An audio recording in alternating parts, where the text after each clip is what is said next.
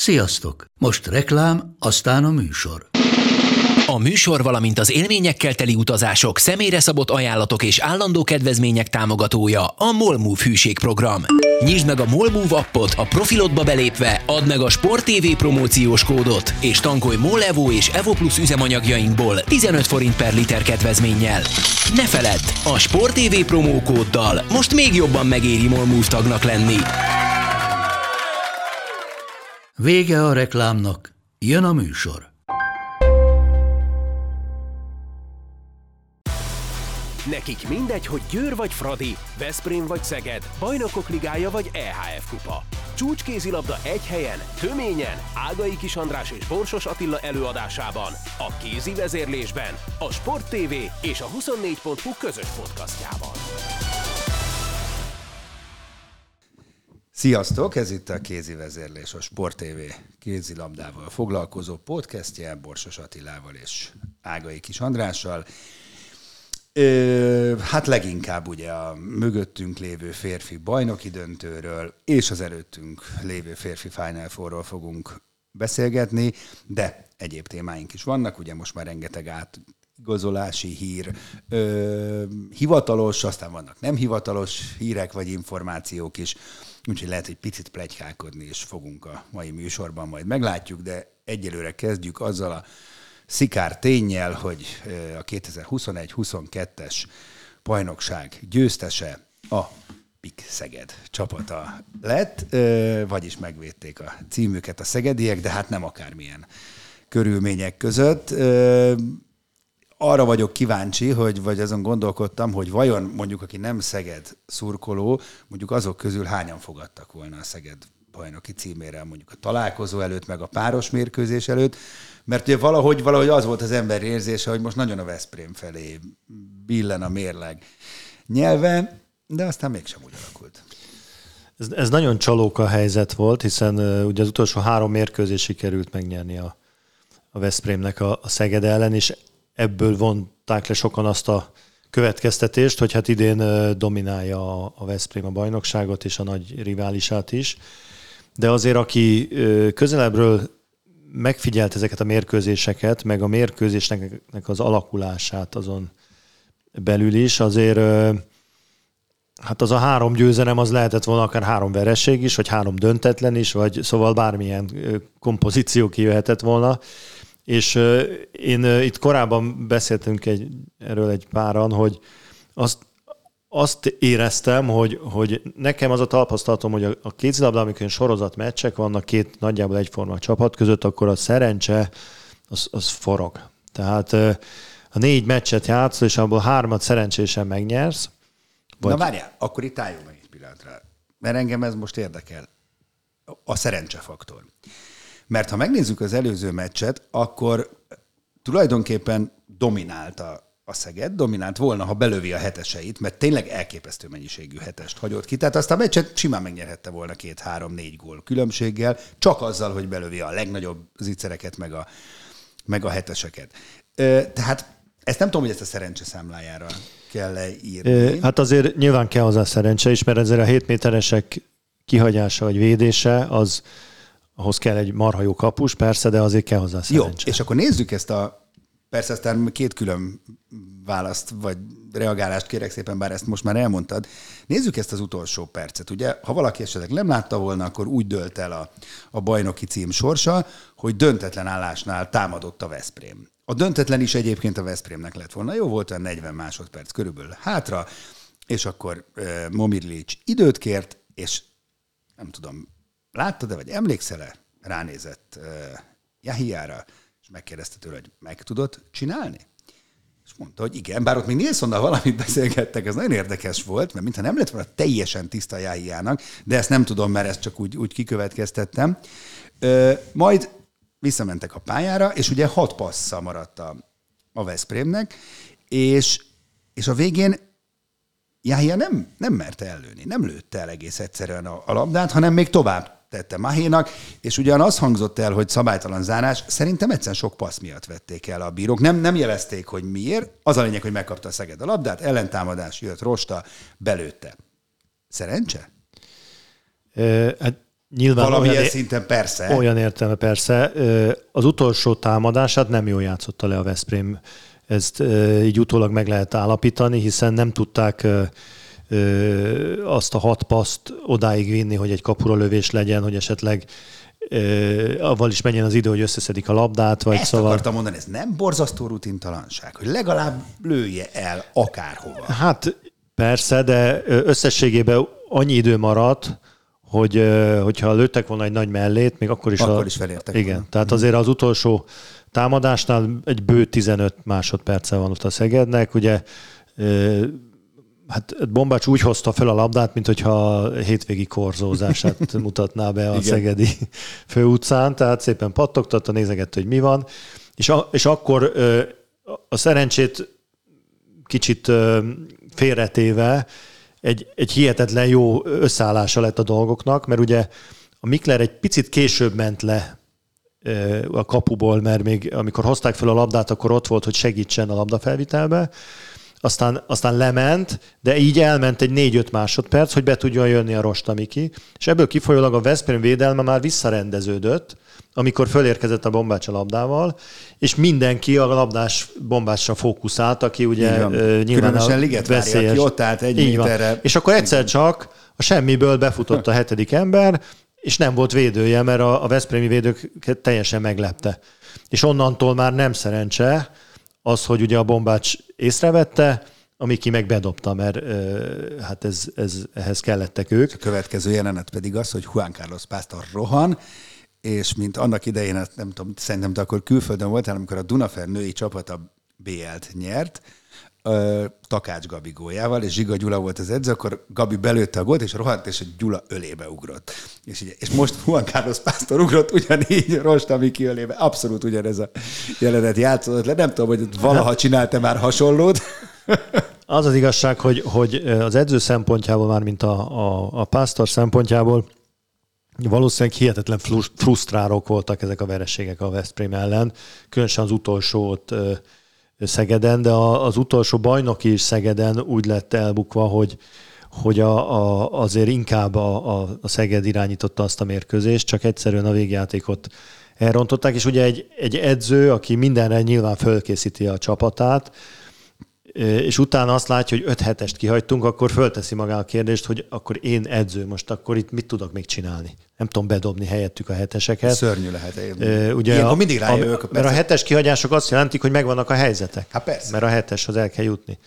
És onnantól kezdve már tényleg abban, hogy a 7-es bedobják vagy sem, abban az edzőnek már nagyon minimális a lehetősége. Nyilván az, hogy kit küld odalőni, de hát itt már mindenki próbálkozott, aki arra járt, és egyébként egész kiváló 7-es lövők, mint a Bogdán Radivojević vagy a Frimmel, mindenki kihajtogatta, és ezen a mérkőzésen 4x4-et dobott a Radivojević. Igen, valószínűleg ennyi múlik, igen. És igen. Tegyük hozzá, és akkor a szerencsefaktort megint egy picit előrehozva, ugye egy kapus teljesítményben, egy extrában azért abban ott van mindig a szerencse.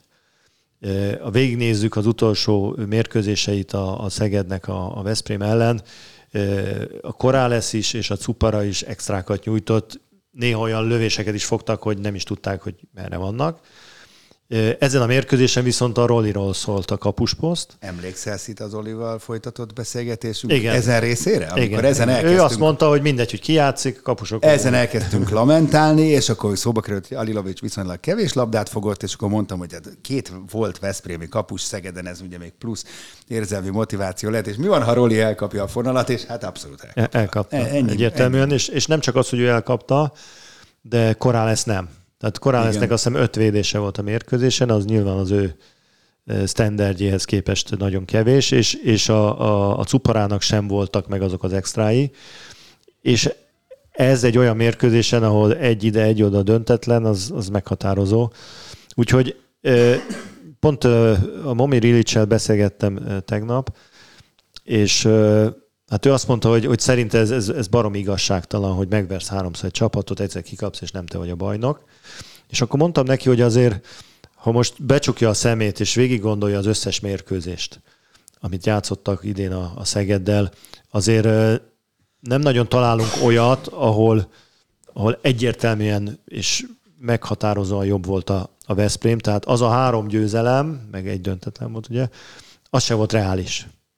Tehát, hogyha kettőt nyert volna ez, kettőt az, és akkor ezen az ötödik meccsen eldől, hogy ki van, akkor senki nem gondolna erre. Így viszont azt hiszem, hogy ez egy kellemes csillagállás volt a szegedieknek, hogy azokat a mérkőzéseket vesztették el, amiket el lehetett, a Veszprém pedig azt az egyet vesztette el, amit nem lehetett. Igen. Egyébként nem volt döntetlen. Az első veszprémi találkozó szerintem az döntetlen volt. Nézem, egymás elleni meccsek. Igazad van, az 2021-ben még, igen. Hát de az ebben a szezonban. Igen, ebben a szezonban. Igen, az volt egy 26-26, és aztán nyert háromszor zsinórban a igen. Ugye, a Magyar Kupa döntőben, a bajnoki visszavágon, és az első döntő mérkőzésen. Ha már Ilićet szóba hoztad, nekem elképesztően szimpatikus volt, ahogy reagált a végén. Szóval gondolom, hogy mérhetetlen csalódottság. Szörnyű lehet így elveszteni egy bajnoki címet, és még véletlenül sem tolta rá Jahjára, senkire, hanem tök higgadtan. Jó, láttuk már ilyet, meg hallottunk már ilyet. Igen, de most azért azt tegyük, persze, igen, ez nem az ő stílusa, de azért tegyük hozzá, hogy itt most egy olyan hét vár még a Veszprémre, hogy egy okos edző az most itt nem nyúl bele a játékosok lelki világába, mert ezt meg kell gyorsan felejteni, és már menni a Final Igen, majd erre mindjárt rátérünk, de abban a pillanatban is tudott úr... Szóval, na mindegy, nagyon higgadtam, nagyon úriember módjára, és egy Pásztor ment oda egyébként, nem tudom, azt is látta, de hogy ez nem a Pásztor ment oda egyből a Veszprém kispadhoz, de az is egy nagyon szimpatikus ölelés volt, még nyilván, hogy akkor éppen nem az volt a legjobb programja Ilićnek, de akkor is, szóval ez nagyon-nagyon úriember módjára. Én független attól most, hogy ezt kinyerte, azt hiszem, hogy ez a rivalizálás a két klub között, és ezek a mérkőzések, egy ilyen drámai meccs, ez szolgálja a magyar kézilabda érdekeit, és őszintén szóval én nagyon sajnálom, hogy a Ferencváros és a Győr nem játszik bajnoki döntőket, mert hát ez már évek óta. Mert ugyanezt a feszültséget átélhetnénk újra és újra, és azért én értem, hogy sok meccs van, meg pihenni is kell, de azért a kiszolgálása a nézőknek, meg a szurkolóknak ezeken a meccseken történik. De hát ez az érv, ez egész egyszerűen azért nem áll meg, mert a férfiaknál még több meccs is van, mint a nőknél. Tehát most, hogyha nekik nincs sok meccs, akkor ott meg miért van sok meccs meg? Tehát én inkább azt gondolom, hogy ez egy ilyen szokásjog alapján. Tulajdonképpen ezt egyszer ugye eldöntötték. Én úgy tudom, hogy elég erősen mondjuk a ferencvárosiak kérésére, vagy javaslatára, és azóta nem bolygatja igazániból senki. Tehát azért, ha ebbe a liga beleállna, hogy hát azért az sportágnak azért ez tök jó lenne, meg plusz nézettség, meg feszültség, amit mondasz, meg mindent rá lehet szervezni, akkor lehet, hogy ez egy vita téma lehetne. Még a végén dönthetnek úgy is, hogy marad így minden a régiben, csak ez így azért nagyon furcsa, hogy van egy férfi, meg egy női szakág. Tök hasonló a két. Szöges ellentétben van a kiírás. Holott ugyanúgy két kiemelt csapat, tehát annyira adná magát, hogy egy ivású legyen a bajnoki rendszer, de hát valamiért nem az. Beszéljünk még Bánhidi kiállításáról. Iszonyatosan paradox a helyzet, mert lehet, hogy nem így alakul a vége, mert ugye az a Rostami kidobta a győztes gólt, aki kvázi Bánhidi Bence helyén játszott. De az a piros lap az. És én olvastam elég sok játékvezetői hozzászólást is, és ott az volt, hogy nem volt ez 100%-os piros. És nem úgy van az, vagy nem úgy kéne lennie, hogy azért egy bajnoki döntőben egy meghatározó játékost azért csak akkor pirosozok ki, ha azt tutira meg vagyok róla győződve, nem? Hogy az egy... Hát szerintem, hogy pont fordítva van. Ezt a tendenciát látom a játékvezetőkön, nem csak ezzel a párosan. De jó, hogy fordítva van? Nem jó. Nem. Hát persze, az a jó, ha azt állítja ki, akit kell, de azt érzem a játékvezetőkön sokszor, hogy egy ilyen szituációban inkább ad egy piros lapot, mert akkor maximum azt mondják, hogy nem volt az, mint hogy egy piroslapos helyzetet tovább ember, és akkor aztán a nyakába varják, hogy nem állítottad ki, amikor ki kellett. Úgyhogy úgy érzem, hogy inkább egy bizonytalan szituációba arra hajlanak a játékvezetők, hogy vagy kipirosozzák az embereket. Én is így érzem. Mert csak ott az könnyen megmagyarázni, hogy igen, de azért az ott volt az a szándék, vagy az a elcsúszott mozdulat.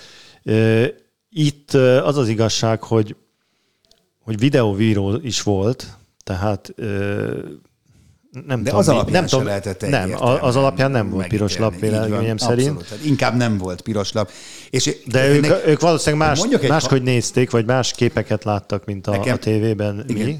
Bocsánat, csak hogy mondjak egy ilyen ide nem illő hasonlatot, de most mégis ez jutott eszembe, mint a jogban. Tehát azt szokták mondani, hogy inkább 1000 bűnös sétáljon, mint hogy egy ártatlan üljön. Tehát szerintem ennek a szabálynak az a célja, hogy tényleg, ha tuti, hogy szándékosság történt, akkor zárjanak ki valakit a játékban. De nem így van. Nem így szerintem van. A gyakorlat nem ezt mondja. Igen. Nem tudom, hogy mi a hivatalos mondás a játékvezetők felé, de nem csak ezen a mérkőzésen, több olyan meccset láttam, ahol kétes esetben inkább piros lapot adtak. Az az igazság, hogy ugye ennek van egy utórezgéje is, mert azért a Bánhidi Bence egy kicsit úgy érezte, hogy mintha rászálltak volna. Ugye ez most a második ilyen eset. Hát ezt nagyon nehéz megmondani nyilván. Ha megkérdezzük a játékvezetőket, akkor fogják mondani, hogy hát szó sincs róla. Ők nem is nézik, hogy ki az, hanem csak az eseményt nézik. Így jött ki. De azt jól mondta a Rostami ki, hogy valószínűleg mindenki ezt bőven elfogadná a Szegednél, hogyha mindig kizárják a Bánhidit, és megverik a Szeged megveri a Veszprémet a döntőben. Nem, de erről tök jó lenne egyszer, majd úgyis Sós Balázsral szoktunk beszélgetni, én ezt meg fogom kérdezni, hogy mi a policy? Akkor kell kipirosozni, ha biztos vagy benne, egyértelmű, hogy vagy akkor, hogyha ha akarom, akkor szándékosságot akarom, nem. Ez nagyon jó lenne tudni, hogy milyen instrukciókat kapnak mert nyilván nem fekete vagy fehér egy csomószor az egész, csak az a kérdés, hogyha szürke, mint mondjuk ez esetben, akkor pirosat kell leadni. Meg azt gondolom, hogy ezeken a nagy mérkőzéseken, ahol videóbíró van, nyugodtan be lehetne vonni még egy külső játékvezetőt, aki segít nekik. Mint a futballban. Igen. Így van, igen. Mert azért ott ők nagy stressz alatt vannak, nem biztos, hogy teljesen tiszta a látásuk azt a videót, ott van 4-5 másodpercük, vagy 10 másodpercük, hogy újra megnézik, 5000 ember ott üvölt, az nem persze, egy könnyű feladat. Persze. Ha valaki ül egy irodában, és gyorsan oda-vissza megnézi 5-ször azt a felvételt, és azt mondja a fülére a játékvezetőnek, hogy ez meg azt látom, így van. Az biztos könnyít rajtuk, és nem véletlen volna a futballban is szerintem ez a negyedik, vagy ötödik, vagy hatodik, vagy nem tudom hányadik játékvezető, aki negyedik, segít. Ötödik, de hozzáteszem, hogy egyelőre azt kéne elérnünk a BL-ben is, hogy legyen videóbíró, mert ugye nincs, és ez elég nevetséges helyzeteket teremt. Valóban. Na, ha már BL, igen, itt van a nyakunkon a Final Four, várjuk nagyon, de hát mindenkiben ott motoszkál a kérdés, bennem legalábbis mindenképpen, hogy mekkora nyomot hagy ez az utolsó másodpercben elvesztett bajnoki döntő vajon a veszprémiekben? Hát ez nyilván nagyon nehéz így előre látni, majd meglátjuk a hétvégén, de azt minden esetre szerintem nehéz lenne tagadni, hogy egy olyan szezon után, ahol hangsúlyozottan nem egyszer, nem kétszer elmondta a veszprémi vezetés, hogy a fő céljuk ebben az évben a bajnoki cím visszaszerzése, a BL az nem prioritás, és egyébként is nem tűzték abszolút célnak, még a Final Four-t se, nem az, hogy megnyerjék. Na most ezt így sokszor hallottuk, oké, rendben, a BL-be bejutottak a Final Four-ba, viszont a bajnokságot nem tudták visszaszerezni, tehát óhatatlanul én azt gondolom, hogy egy kicsit a vállon meg kell igazítani a puskát most. Tehát most már egy másik vadra kell lőni, és azért az szóval most már nem olyan jó lenne, ha mondjuk úgy térne vissza a Veszprém, hogy nem lenne egy szép hétvégéje. Viszont szerintem azt a játékosok nagyon érzik, meg az edző is. Ha egy nagyot dobbantanak, akkor egy hét múlva senki nem emlékszik arra, mi volt a Szeged ellen. Mert azért egy BL győzelem, az szerintem nem 100-szor, hanem 10 milliószor többet ér, mint egy magyar bajnoki cím, különösen egy olyan klubnak, amelyik már 29 000-szer megnyerte. Tehát én eleve nem értem a magyar bajnoki címre való ilyen fokú fókuszálatását azoknak a csapatoknak, amelyek rengetegszer megnyerték, mert egy kis csapat, aki egyszer megnyeri, hát az persze. de egy Veszprémnél, vagy egy Szegednél, vagy most a lányoknál, a Ferencvárosnál, a Győrnél, hát még a Ferencvárosnál szerint sokkal fontosabb lenne a BL cím, igen, mint a magyar bajnoki győzelem, azt bármikor meg lehet nyerni. Hát bármikor meg lehet nyerni, még nem sikerült, hát hagyjuk az esélylatolgatást, nem, úgy tényleg élő ember. De nincsenek esélyesek, abszolút 50-50-ről mennek a meccsek. Szerintem a sérülések miatt a Kiel egy picit hátrányban van, de egy ilyen hétvégén de még azt is lehet, simán ki tudják persze ezt egyenlíteni. Nem gondolnám, hogy bármivel kevesebb esélye lehet a Telekom Veszprémnek, mint a többi csapat. Annyi talán azt gondolom, hogy kimondhatunk, és az azért, hogy az erőlét az sokat fog számítani. Tehát azért kibírja jobban erővel, és ugye az oxigén az ez az agyba megy, hogy oda is ment, tehát hogy koncentráltan is. Ehhez nincs senki ugyebár hozzászokva, hogy itt tényleg 24 óra alatt kell két ilyen rettenetesen éles meccset. Hát hozzászokva nincs, de azért ezen a szinten ezek a játékosok kibírnak két meccset egy hétvégén. Tehát ezt nem kell túl misztifikálni. Aha. Ugye azért világbajnokságokon, EB-ken, olimpiákon egy... A szünnap azért ott is szokott lenni, nem? Hát most éppen van, amikor szünnap van, de ezek a játékosok már túl vannak 10 vagy 20 olyan versenyen, hogy egymás után kétszer kell játszani. Oké, ebben igazad van. Nem? Én arra gondolok, hogy azért itt, főleg most is látod, az utolsó 5-10 percek nagyon könnyedén döntőek lehetnek, és ott, hogy ki lesz éberebb, ki lesz fókuszáltabb. Persze ez lehet, hogy valóban nem az erőléttel függ össze, nem, hogy aludt, hogy milyen... Összefügg azért, és szerintem az edzői menedzseléssel nagyon összefügg. Tehát itt négy fél időbe kell gondolkodni az edzőknek, és a kulcsjátékosaiknak a játék idejét, a terhelését mindenképpen úgy kell beosztaniuk, hogy abban az utolsó 5 percben a legjobb játékosod ne legyen éppen már oxigén sátorba, vagy éppen hát a padon, igen. Azért mert le kell cserélni. Tehát itt az edzői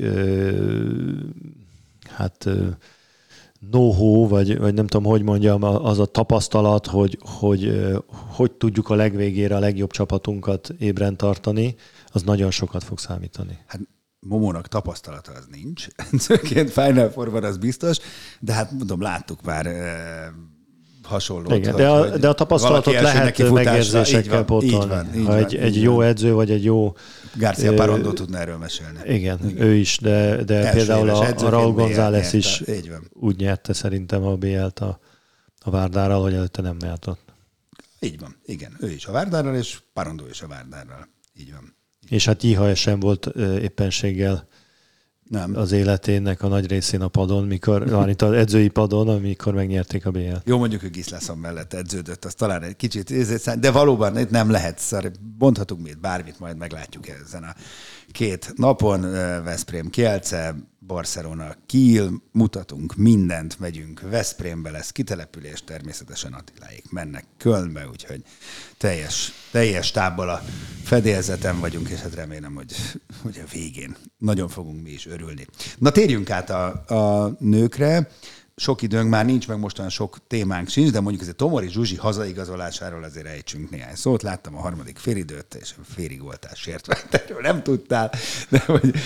De tényleg, hát ez, én is nagyon jó viszem ők Zsuzsival, írogattam neki, hogy legalább megsughattad volna. Azt mondta, minden olyan gyorsan történt, hogy tehát amit mondtatok, én simán el tudom képzelni, hogy ott pár nappal a Final Four előtt került ez először szóba, és ott megledaráltak mindent.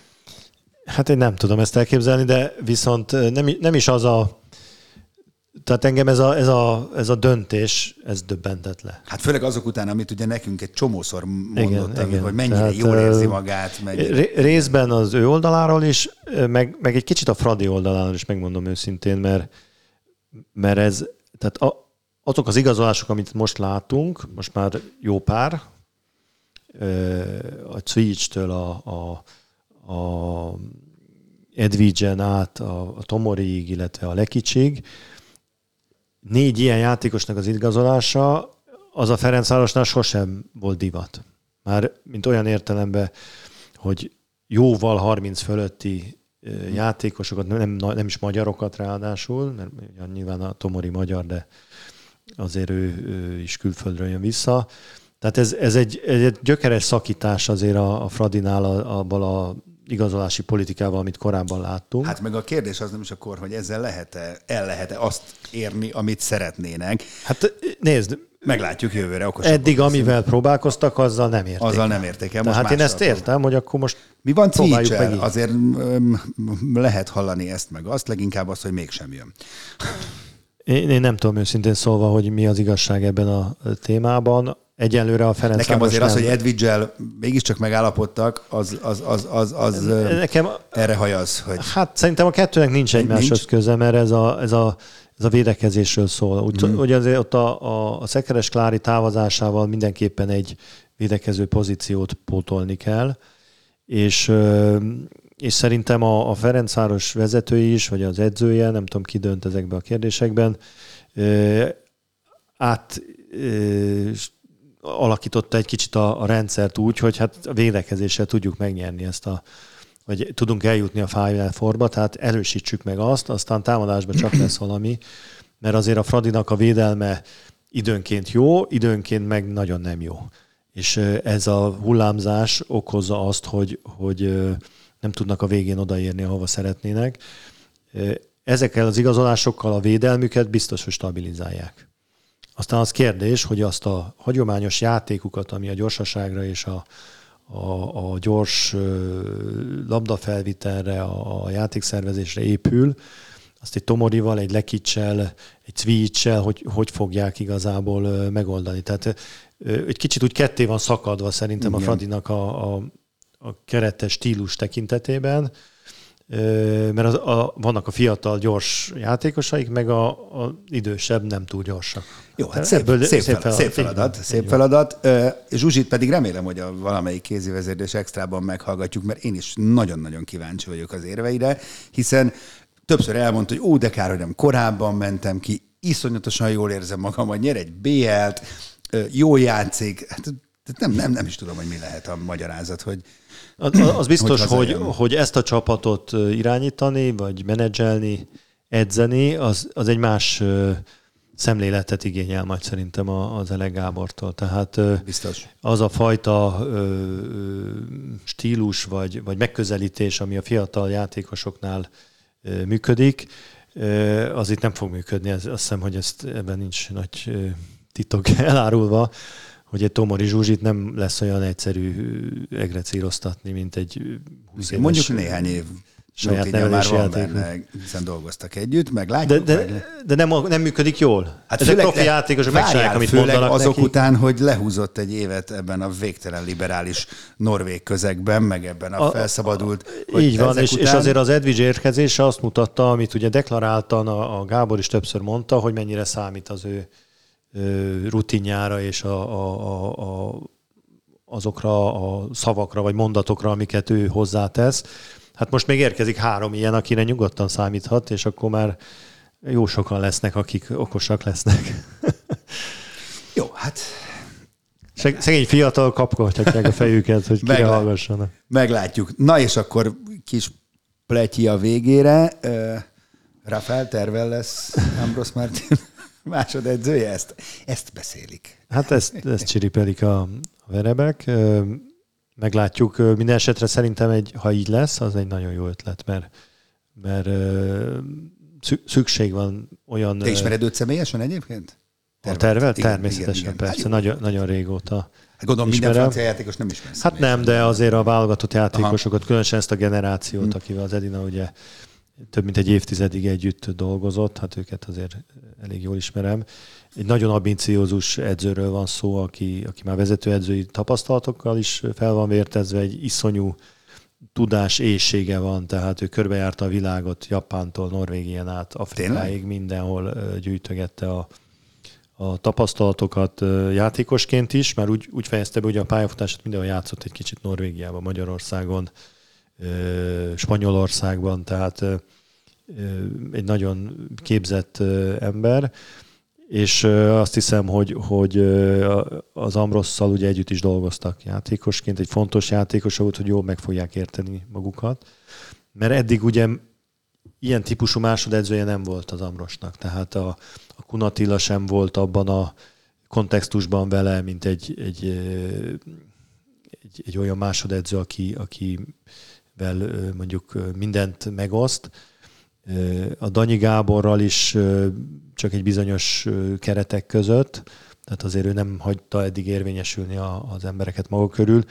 Azt gondolom, hogy ha tervel lesz a másodedzője, ott azért nagyobb teret tud adni. Na majd meglátjuk. Igen, tök ha valaki hozzászokott ahhoz sok-sok éven keresztül, hogy nem kell megosztani, az nem tudom, hogy fogja ezt a más munkamódszert majd magáévá tenni, de hát ez kialakul.